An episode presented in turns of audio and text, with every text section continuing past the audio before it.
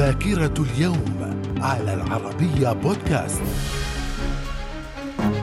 أهلا بكم وفي ذاكرة السابع والعشرين من سبتمبر من العام 1822 عالم المصريات الفرنسي جان فرانسوا شامبليون يفك رموز الهيروغليفية بعد دراسته لحجر رشيد. وفي العام 1825 أول استخدام لسكك الحديد كوسيلة نقل عام. في العام 1939 استسلام بولندا لألمانيا والاتحاد السوفيتي. من الذاكرة. وفي ذاكرة السابع والعشرين من سبتمبر من العام 1941 نهاية المقاومة الإيطالية في الحبشة. وفي العام 1959 إعصار في جزيرة هونشو اليابانية أدى إلى مقتل ما يزيد عن خمسة آلاف شخص. في العام 1964 صدور تقرير المفوض وارن الذي قال فيه إن لي هارفي أوزويلد تصرف لوحده عندما اغتال الرئيس الأمريكي جون كينيدي. من الذاكرة.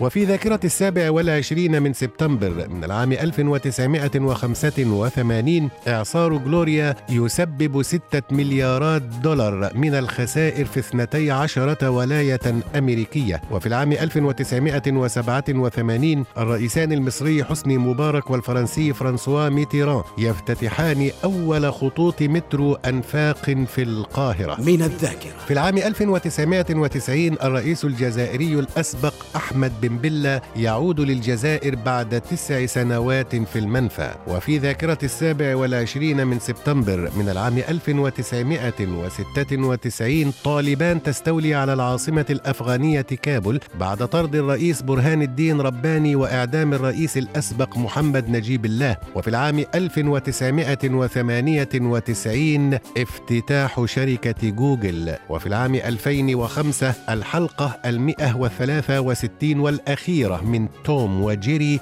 تعرض بعنوان حارس الكاراتيه. من الذاكرة. وفي السابع والعشرين من سبتمبر يحتفل باليوم العالمي للسياحة. من الذاكرة. إلى اللقاء.